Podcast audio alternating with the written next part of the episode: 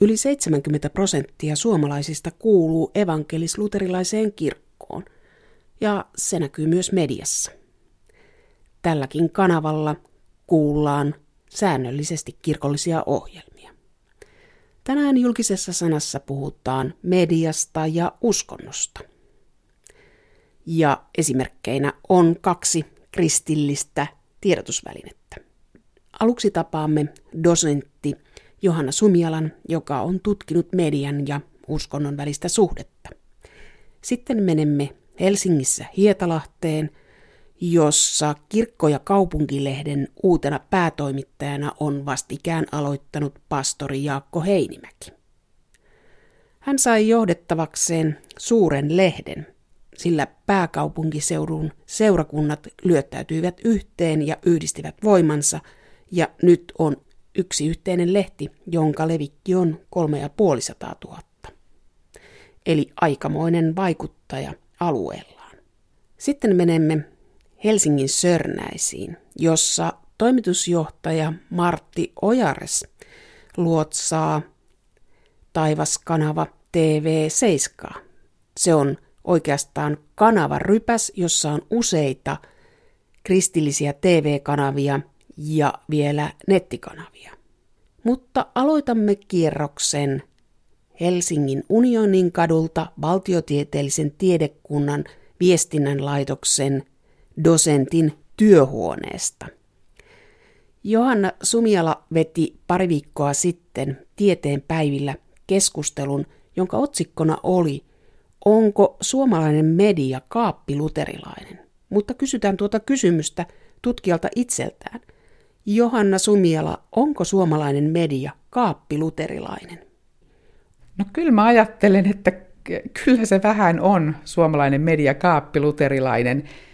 Varmaan niin kuin sellaisessa mielessä, että ensinnäkin, että meillä on hyvin pitkälti ajatellaan näin, että edelleenkin, että, että on tämä, niin kuin tämä maallinen julkinen elämä ja sitten se uskonto kuuluu siellä yksityisen piiriin. Ja voi ajatella, että se toimii ihan hyvin sellaisessa maailmassa, missä kaikki jakaa tämän sopimuksen, mutta sitten on olemassa uskonnollisia toimijoita ja, ja ajattelutapoja, joissa tämä ei päde tällainen jako julkisen ja yksityisen välillä, mutta mä ajattelen, että media hyvin pitkälti on, tämä valtavirta media on hyvin pitkälti sisäistänyt tämän tavan ajatella, ja se on, mä ajattelen, että se on aika semmoinen luterilainenkin tapa ajatella, tai ainakin semmoinen postluterilainen eh, tapa ajatella tätä, että, mikä, että, asioilla on tietyt paikat ja, ja tämän niin kuin julkisen ja yksityisen, ja ja sitten siihen joku viittasi siellä tieteenpäivillä, että siihen liittyy sellainen häpeä, ikään kuin se, siis kaapissa jollakin tavalla, ja, ja se, se kietoutuu tähän edelliseen asiaan, eli, eli siis se, että ei pidäkään niistä asioista, uskonnollisista asioista tuoda niin kuin tämä klassinen sanonta, että politiikkaa ja uskontoa esimerkiksi ei pidä sekoittaa keskenään, mikä sinänsä voi niin kuin miettiä, että kaikki poliittiset päätökset, niihin liittyy jotakin arvoja, ja sitten ne arvot voi, ne perustuu aina joihinkin, että, että, että se on sinänsä ihan kiinnostavaa. Olet tutkinut mediaa ja uskontoa, ja tällä hetkellä yhteiskunnat maallistuvat. Kuitenkin samaan aikaan uskonnollinen media nousee, ja nousee aika vahvana. Niin, tämä on sellainen kiinnostava ilmiö, että että millä tavalla se näkyy sitten tässä ikään kuin yleisessä mediakuvassa, mutta että siis tilastollisesti kai on esimerkiksi niin, että, että helluntaalaisuus on yksi maailman ja maailman tämmöisiä nousevia uskonnollisia suuntauksia ja, ja, ja sillä puolella esimerkiksi ollaan hyvin aktiivisia luomaan ja, ja toimimaan erilaisilla mediafoorumeilla, että on, on sanomalehtiä ja on tietysti radio ja ollaan verkossa ja, ja, ja tämän tyyppinen. Että, että se, Ehkä se kertoo siitä mediakentän yleisestä pirstaloitumisesta, niin sitten ihmiset, jotka haluaa ja kaipaa tällaista erityistä tietynlaisen uskonnollisen yhteisön ikään kuin, niin kuin viestintää, niin, niin sille on tarjontaa ja sille on sitten kysyntää. Luterilainen kirkko on oikeastaan valtio valtiossa ja siihen kohdistuu aika vähän kritiikkiä lopulta.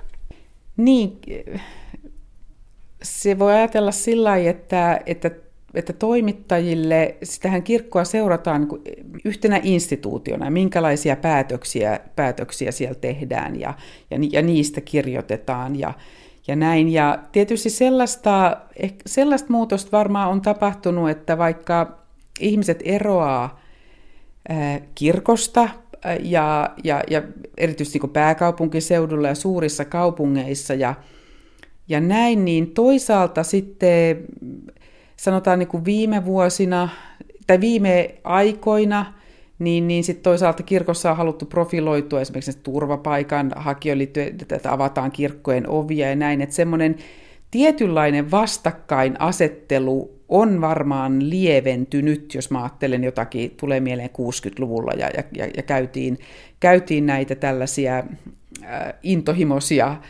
intohimoisia vääntöjä, että, että, mutta se ei tarkoita sitä, että kansalaiset olisivat välttämättä kauhean innokkaita käymään kirkossa tai, tai muuten harjoittamaan hurskautta tämmöisessä ainakaan luterilaisessa mielessä.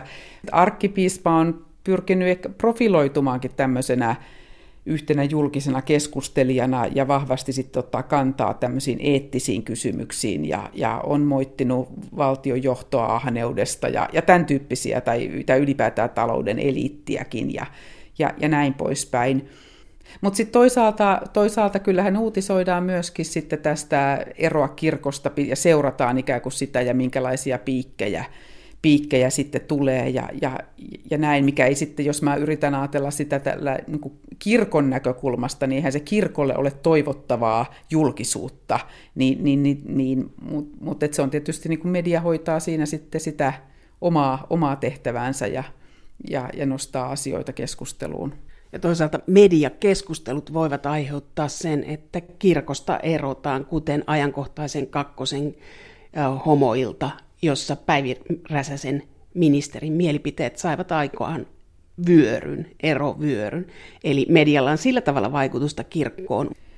Kyllä, kyllä siinä mielessä voi ajatella näin, että et, et koska yhä harvemmalla ihmisellä, siis juuri pääkaupunkiseudulla ja, ja, ja suurissa kaupungeissa, niin on sellaista henkilökohtaista, ehkä vahvaa tuntumaa, että mitä siellä paikallisseurakunnassa tapahtuu ja kuka on siellä, ketkä siellä on pappeina ja ketkä siellä on työntekijöinä. Ja se, se ikään kuin se pinta ohenee ja liittyy tietysti myöskin kaikki toimituksiin, että et, et ilmeisesti hääbuumi nyt jollakin tavalla on vielä olemassa, että halutaan järjestää, järjestää mutta eihän niitäkään ole pakko tietenkään kirkossa järjestää tai kirkkohäitä, mutta että, että, että kasteet ja tällaiset on, on vähemmän kastetaan ja näin, niin siinä tämmöisessä maailmassa niin se median rooli, median rooli myöskin niiden mielikuvien muokkaajana siitä, että mikä kirkko on, niin sehän vahvistuu, että kun ei, jos ei ole sitä, sitä sellaista niin muuta näkökulmaa sitten. Tämä pätee tietenkin myös muissa asioissa, että, että, että onko sellainen niin henkilökohtainen tuntuma, tuntuma sitten, että, että millä tavalla nämä asiat nyt on ja minkälaisia ihmisiä, mikä instituutio tämä on. Millaista uskonnollista maisemaa media tuottaa? No on se hyvin pirstaleinen maisema ja, ja sitten tietysti se on ö, konflikteja ja, ja tällaisia niin ristiriitoja nostava ja, ja tämä liittyy tällaiseen myöskin ihan, siis ihan tämmöiseen perusuutistyöhön, että, että jotakin yllättävää, poikkeuksellista ja mitä sitten pidetäänkin yllättävänä poikkeuksellista ta- tapahtuu, niin se ylittää helpommin uutiskynnyksen kuin sellainen perus, peruselämä ja missä asiat soljuvat jotenkin arjessa, niin, niin, niin tällaiset puolet, puolet tietysti, tietysti nousee esille ja, ja sitten voi kyllä mä ajattelen näin, että, että suomalaisessa, suomala, siis siihen nähden niin kuin prosentuaalisesti, kuinka paljon Suomessa on ihmisiä, jotka harjoittaa tai jollakin tavalla islamin uskoa tai jollakin tavalla identifioituu muslimiksi, niin, niin siihen nähden se julkisuus ja se keskustelu niin on, on aika, on hyvin näkyvää, että se ei, se saa paljon enemmän julkisuudessa tilaa, mitä, mitä sitten, jos ajattelee niin kuin määrällisesti, määrällisesti ja näin. Mutta siihen tietysti liittyy sitten monenlaisia kansainvälisiä uutisia ja, ja, ja tämän tyyppisiä asioita, jotka sitten nostaa sen. Ja se, ja se on ehkä semmoinen, minkä mä haluaisin nostaa esille, niin on tämä kysymys, että, että kuinka ikään kuin, tällä, niin kuin maallistuneen luterilaisin silmin me sitten kohtaamme näitä muita uskontoja. Ja, ja, ja siinä olisi varmaan sellaisen, että joko ilmiö uskonnollistetaan täysin, että että se on kaikki on islamin syytä, tai sitten sitä ei nähdä, että sillä on mitään roolia, vaikka nyt jossakin terrorismissa tai näin, että, että ehkä meidän pitäisi jotenkin tuntea tätä omaa, omaa traditiotamme, mistä tulemme, oli meidän sitten henkilökohtainen suhte mikä tahansa, niin jollakin tavalla niin tuntee sen, miten se näkyy sitten, miten, minkälaiset silmälasit se antaa sitten katsoa, katsoa ja tutustua näihin muihin muihin uskontoihin, joka kuitenkin, jos ajatellaan, että maailma globalisoituu, niin se on se tulevaisuus, missä me yhä enemmän elämme. Sä oot käyttänyt tällaista termiä kuin media islami soituu. Joo, eli se ajatus, se on norjalaiselta kollegaltani Knud Lundbilta, joka nosti sen jossakin esille tämän ajatuksen, että, että tänä päivänä kun mediassa puhutaan uskonnosta tai ikään kuin niin, niin silloin se uskonto ja islam, niistä on tullut jollakin tavalla synonyymejä. Ja se kertoo juuri siitä, että tästä ilmiöstä, että kuinka paljon islam saa, saa julkisuudessa, julkisuudessa tilaa ajatukset, uskonnot, aatteet liikkuu ja globaali maailma ja sosiaalinen media on tehnyt kaiken hyvin helpoksi, niin ihmisillä on myös tämmöinen uskontojen shoppailun näkyvissä. Näkyykö tämä uskontojen shoppailu mediassa? Jos sitä haluaa sillä ajatella, niin tietysti varmaan, että, että tuo erilaisia tämmöisiä mediapalveluja sitten eri tavoin ajatteleville ihmisille. Yksihän, mikä on hyvin iso alue, alue on tänä päivänä kaikki tällaiset niin hyvinvointiin ja, ja, ja, ja joogaan ja, ja, ja tällaiseen terveyteen ja tämän tyyppiseen liittyvät, liittyvät asiat, jossa, jossa haetaan sitä merkitystä ja, ja, ja siihen, siinä ainakin on aika paljon siis erilaiset naisten lehdet ja, ja, ja, ja tämän tyyppiset aikakauslehdet niin, niin käsittelee tällaisia teemoja ja, ja ilmeisesti sille on markkinat, koska niitä kannattaa sitten tuottaa, ja, ja olisiko tämä nyt sitten osa yhtenä alueena tätä, että millä tavalla sitten shoppaillaan niitä maailman katsomuksia ja, ja, ja, ja voidaan niin niistä tehdä sitten sellaisia oman näköisiä koktaileja, niin se varmasti on sellainen, kun tälle ajalle aika tyypillistä. Yksi sellainen näkökulma kulma on, on, on juuri tämä, että millä tavalla uskonto tai maailmankatsomus on sellainen asia, mikä ihminen itse valitsee, joka on hyvin tyypillinen ajattelutapa tänä päivänä ja, ja ajattelutapa, että, että sen, siinä on jotakin, että näin se pitää nimenomaan olla, että se on henkilökohtainen valinta, niin joskus on tietysti ihan hyvä pohtia, että tämä ei ole mikään universaali ajatus, tämä on tietynlaisesta yhteiskunnasta, ja sanoisin erityisesti tämmöisistä tämmöisissä niin postprotestanttisissa yhteiskunnissa tyypillinen tapa, tapa ajatella maailmaa, ja, ja sitäkin on ihan hyvä joskus haastaa ja miettiä, että mitäs me sitten, että onko mahdollista, että joku muu e, ei ajattele ja koe ollenkaan, ollenkaan ikään kuin näin, että, että puhutaan tämmöisistä yksilöllisemmistä ja kollektiivisemmista kulttuureista ja tavoista olla maailmassa, että, että, että sen tyyppistä dialogia – toivoisin, että, että, että, että pohdittaisiin näitä vähän niin kuin erilaisia lähtökohtia. Yhtenä esimerkkinä tutkimushankkeesta, jossa käsiteltiin ää, tätä kollegani ää, Lilli Korpiolan kanssa kirjoitimme artikkelin, ää, joka käsitteli arabikevättä ja siinä tiettyjä tapahtumia ja siinä tämä tunisialaisen nuoren miehen, joka, joka teki tällaisen, poltti itsensä ja, ja, ja mitä, mitä siihen sitten liittyy. Ja tämä ajatus tästä marttyyriudesta, niin monta kertaa sitä mietin sitten sen jälkeen, että, että kuinka vieras se ajatus on länsimaiselle maallistuneelle ihmiselle, että mikä voisi olla se asia, jonka vuoksi niin kukaan antaisi oman henkensä. Että, että se on jo se on aika semmoinen niin vieras ajatus tänä päivänä. Ja jollakin tavalla me elämme kuitenkin maailmassa, missä, missä tämä on, tämä on todellisuutta ja, ja ihan vaan pohtia, pohtii ikään kuin, niin kuin sitä, että, että mitkä on ne asiat ja mitkä saa toimimaan sit ihmisen tietyllä tavalla ja kokee, kokee sitten, että, että tämä on se, tämä on se tapa.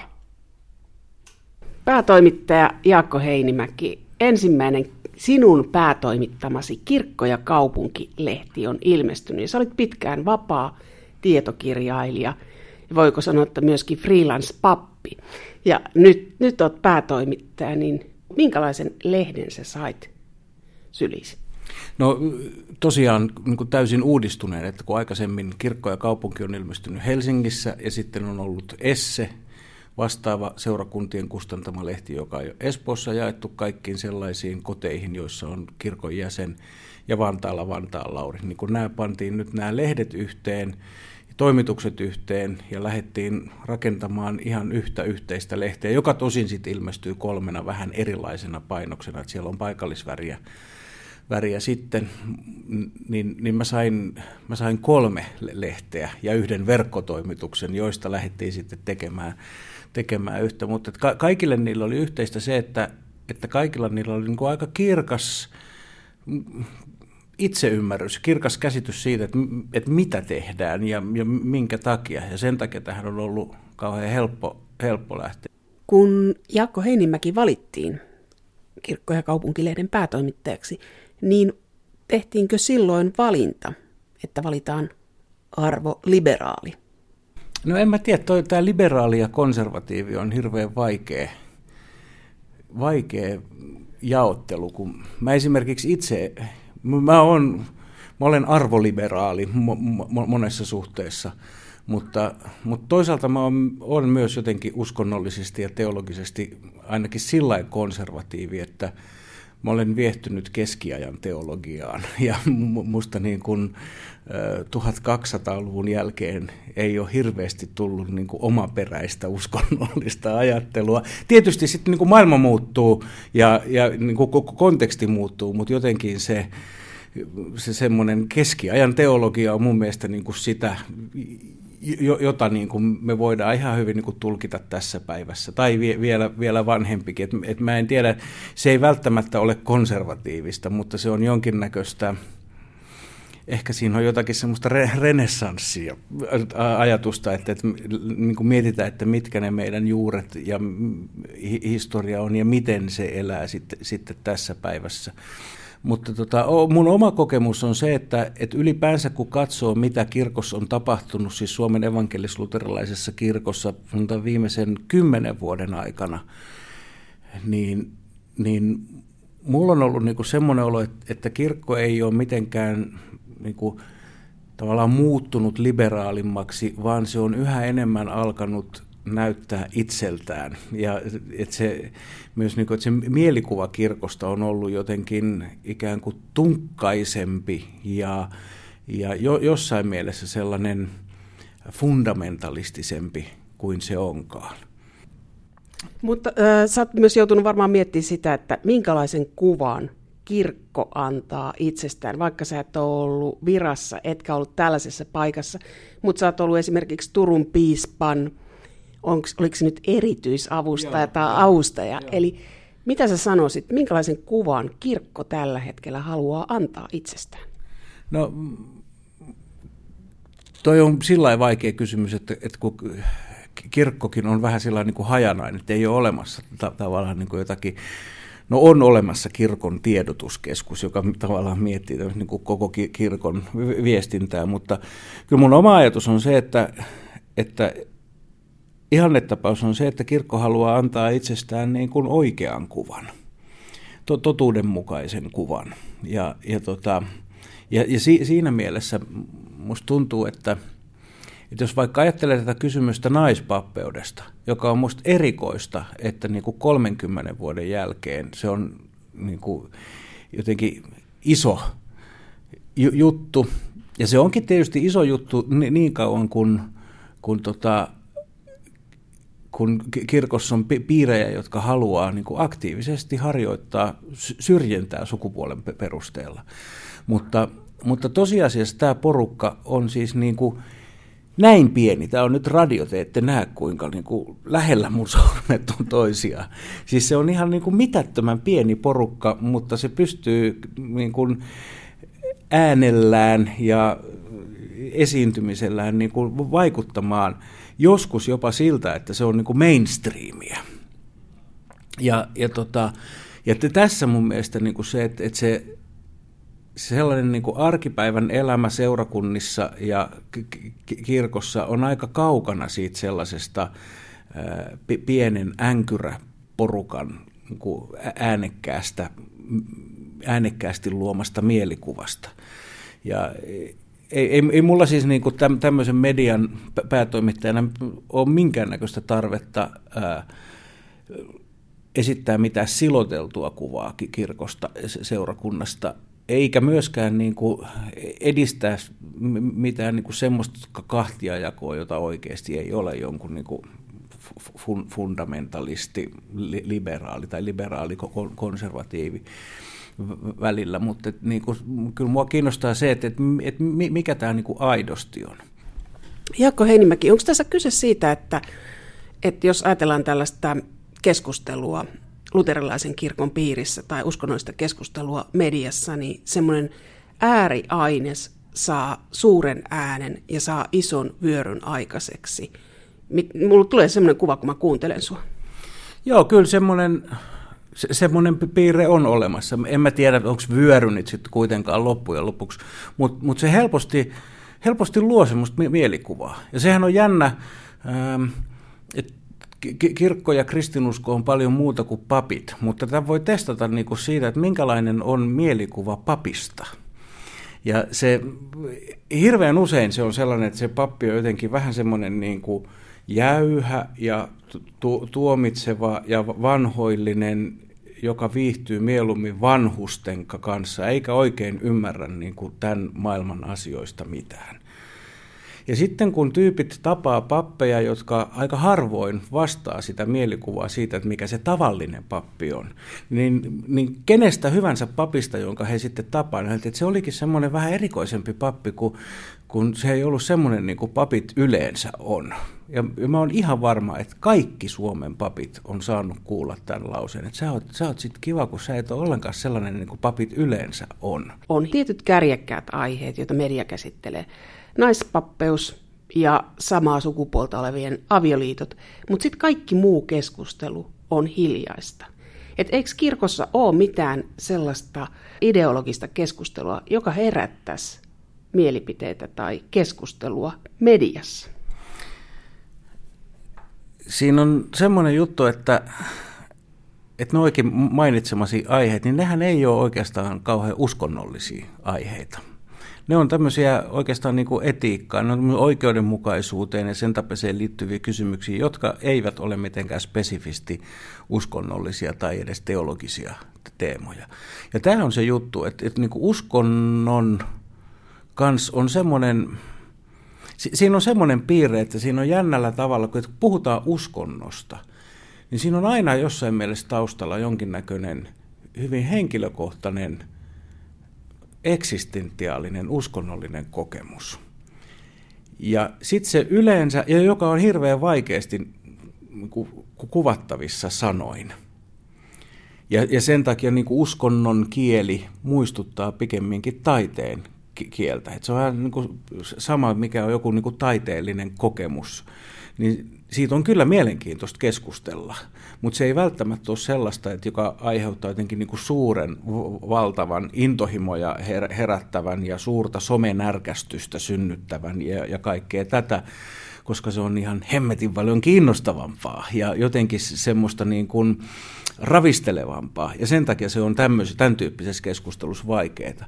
Ja sen takia on myös ihan hirveän mielenkiintoista yrittää tehdä tämmöistä uskonnollista mediaa, joka ei ole pelkästään niin kuin uutisjuttua tai juttua, niin kuin, jossa niin kuin te, pohditaan jotain niin kuin kirkon hallintoon ja nähdään kirkkoa instituutiona, joka ei ole siis uskonnollista juttua ollenkaan, vaan että mikä on se mystiikka, mitä se on se hengellisyys, mitä on uskonnollinen kokemus ja mi- millä tavalla niin kuin verkkomedia tai lehti voi palvella myös niin kuin omine keinoineen niin kuin sitä puolta. Että on tämä tämmöinen, niin kuin, että mikä on se sisäisen ja ulkoisen suhde. No siitä tulee sitten myös niin kuin se, että, että mikä tämä sisäisen ja ulkoisen suhde on kyllä itse asiassa ihan siinä, niin kuin koke, että on niin kuin sisäinen kokemus ja sitten sen jonkin, jollakin tavalla sen ulkoiset ilmenemismuodot, että se sisäinen kokemus saattaa herättää sen, että mä niin kuin ilmoittaudun vapaaehtoiseksi kirkolle, missä talvipakkasöinä majoitetaan asunnottomia, koska mulla on niin kuin,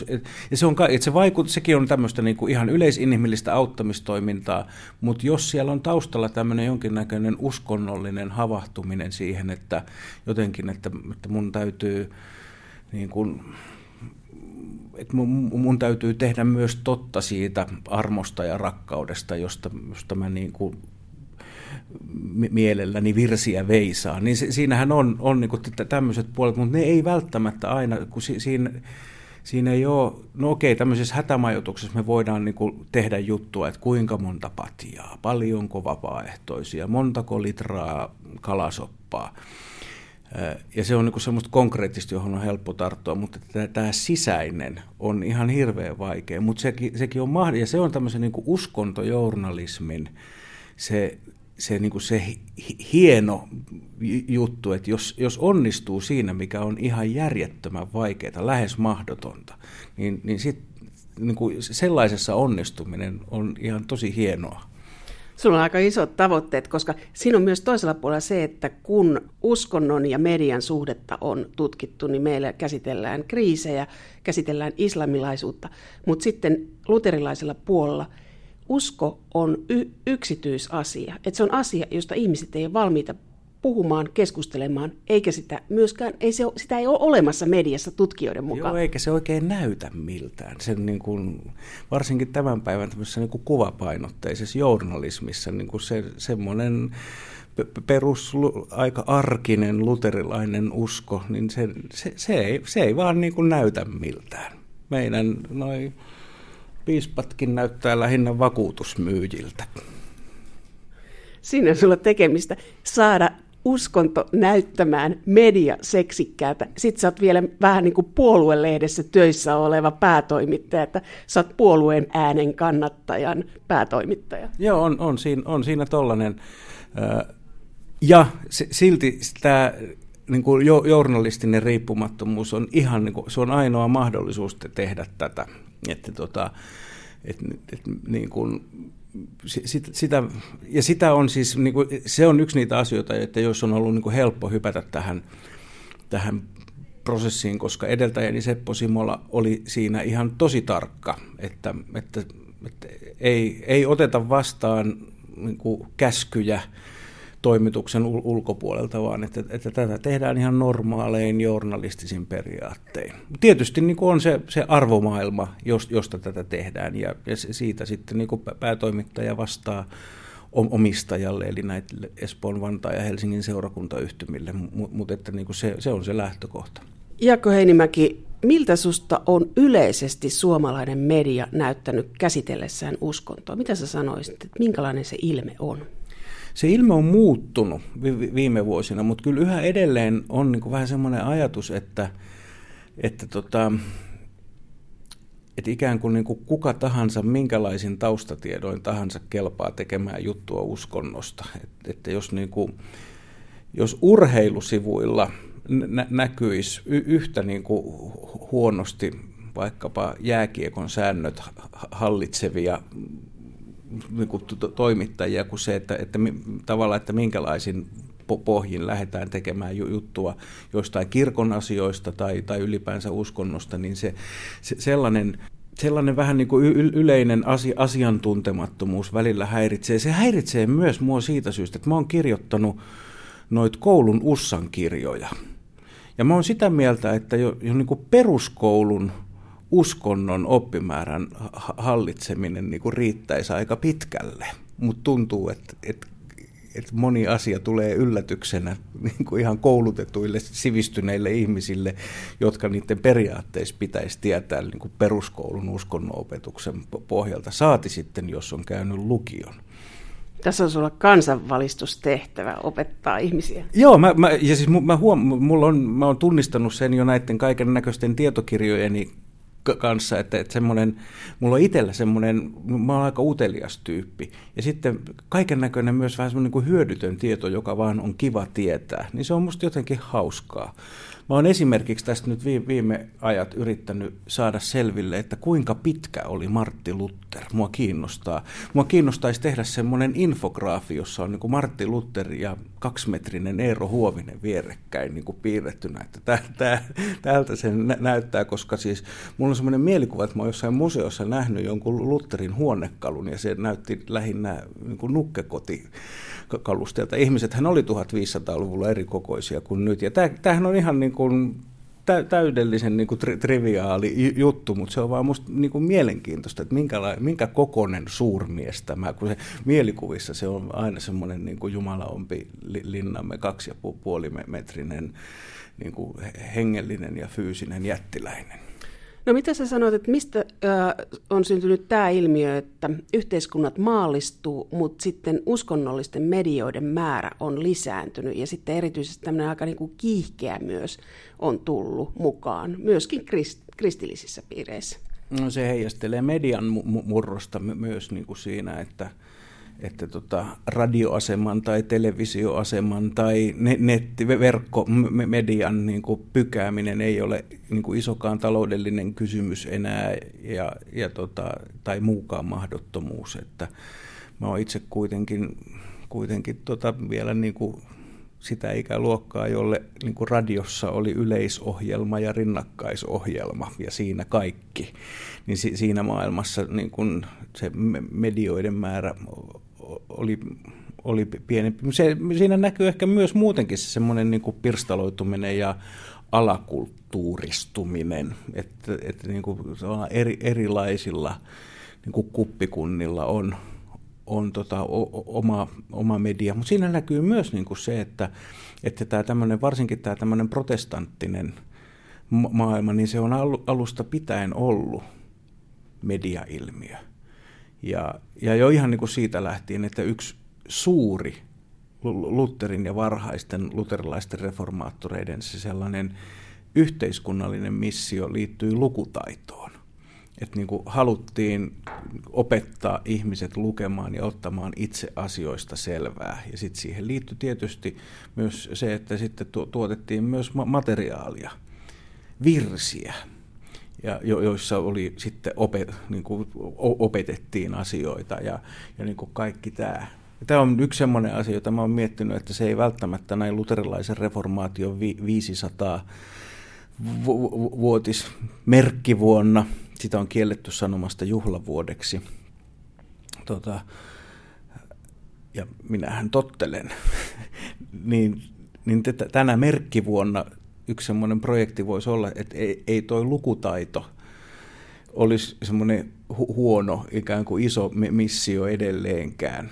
Ja, ja, tota, ja sitten vaikka vähän semmoista niin kuin teknistä lukutaitoa olisikin, että tuntee kirjaimet, niin se semmoinen luetun ymmärtämisen ja, ja kaikki niin kuin semmoinen taito, joka menee myös niin kuin sen taakse, että osaa alkeet, niin, niin siinä voisi olla yksi semmoinen iso missio, joka, joka liittyy ihan siihen niin kuin saumattomasti siihen varhaisten reformaattoreihin, että, että tyypit ymmärtäisivät, että ne ei olisi niin kuin kenen tahansa ohja, ohjailtavissa. Ja että tämä jotenkin tämä tämmöinen, ja se, että se, siinä on se semmoinen teologinen juttu myös, että se on jotenkin sellaista, sellaista elämää, jota niin kuin Jumala on ajatellut, kun se on tämän maailman luonut, että mit, mitä sen pitäisi olla. Eli valistushengessä lähtee Jaakko Heinimäki viemään, että et, et ota tällaisia niin kuin, että podcasteina tämmöisiä kaatavia saarnoja sivuille. Ei, en mä vielä sitten voi olla, että niitäkin tulee. Toimitusjohtaja Martti Ojares, mikä on TV7 kanavarypäs?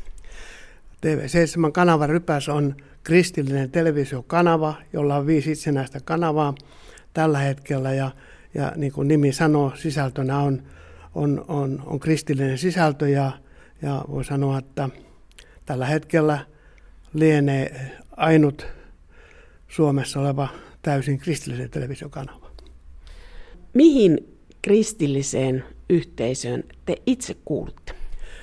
Itse en kuulu tällä hetkellä mihinkään, koska, koska me haluamme edustaa niin kuin koko, koko, voisiko sanoa, kristillistä kenttää, eli on sitten luterilainen tai helluntalainen tai vapaa kirkko tai baptisti, niin me lähdemme tällaista kristittyjen yhteisöstä.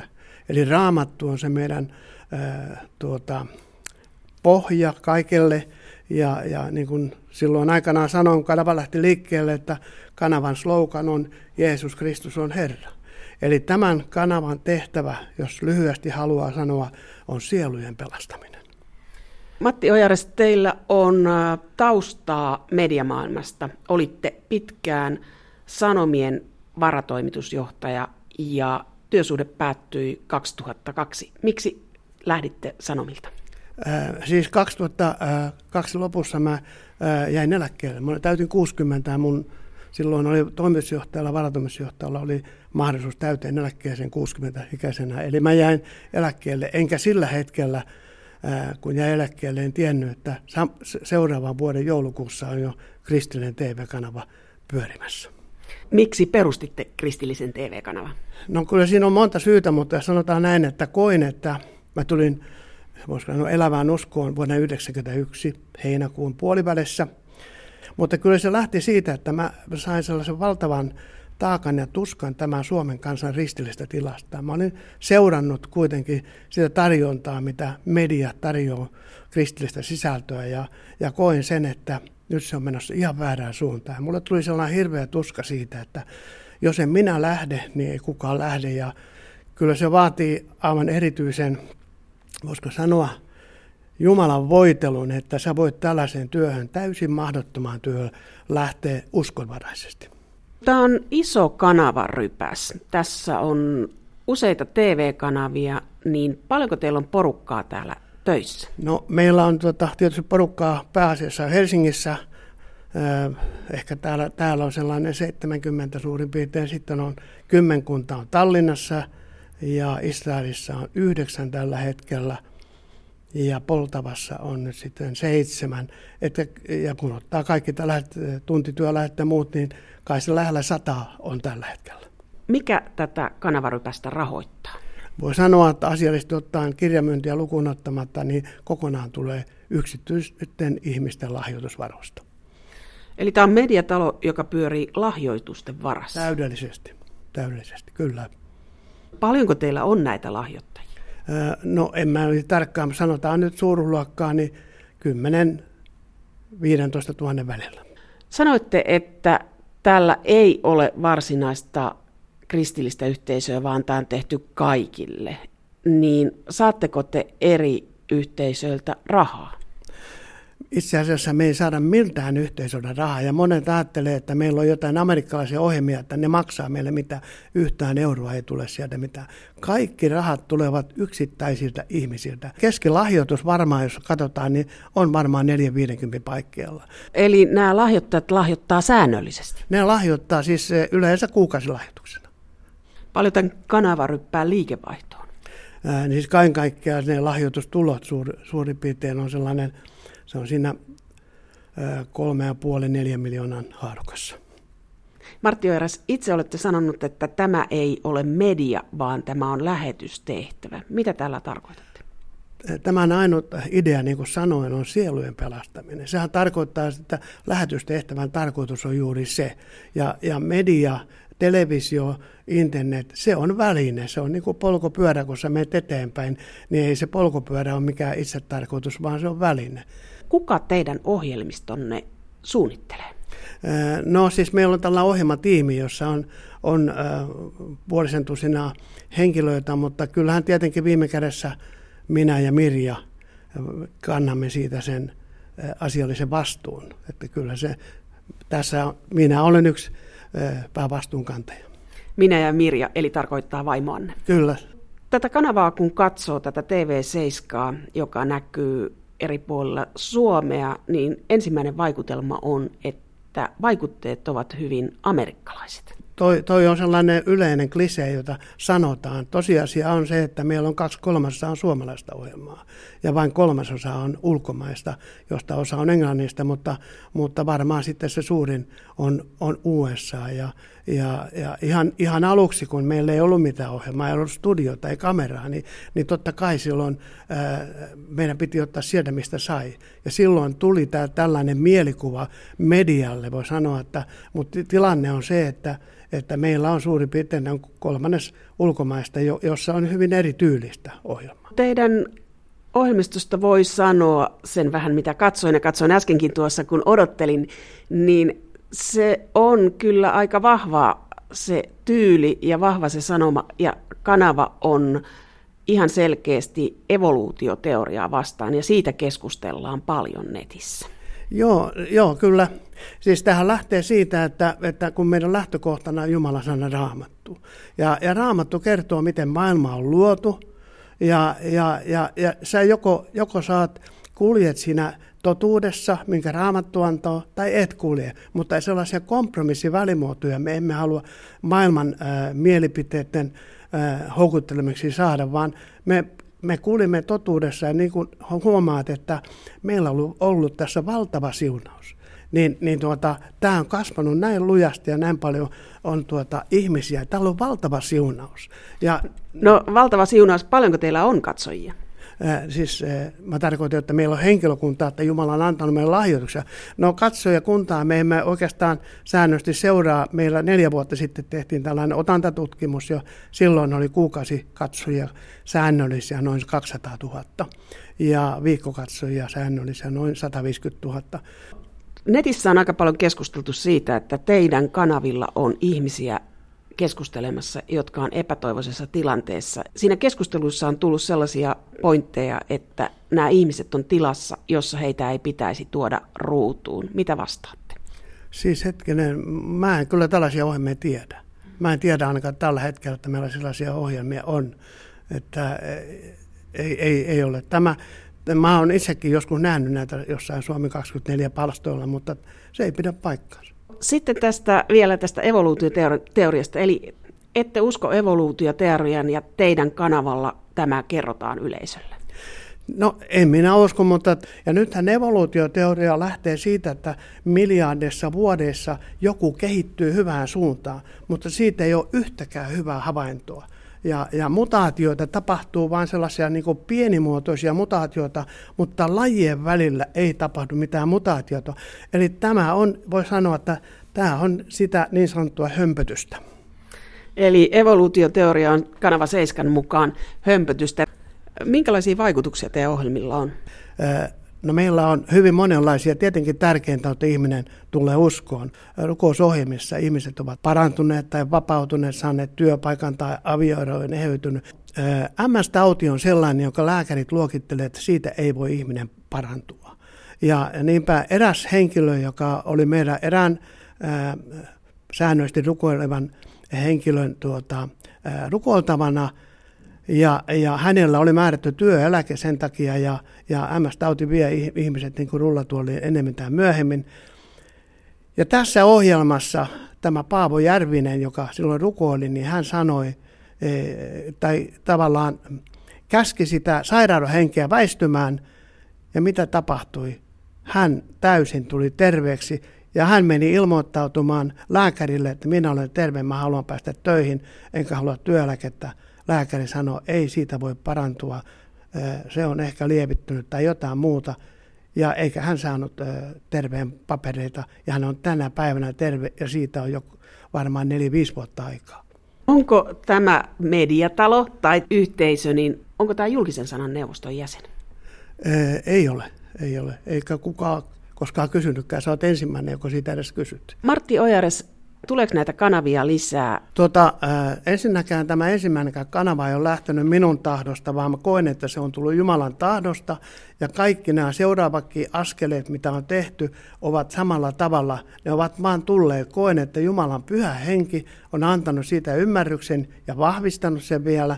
Ja se, että laajenenko tämä tämän jälkeen, en osaa sanoa yhtään mitään. En minä osaa sanoa, vaan ainoastaan se, joka, joka sen tehtävän antaa. Ja mä koen, että että, että tämä tie on se ainut.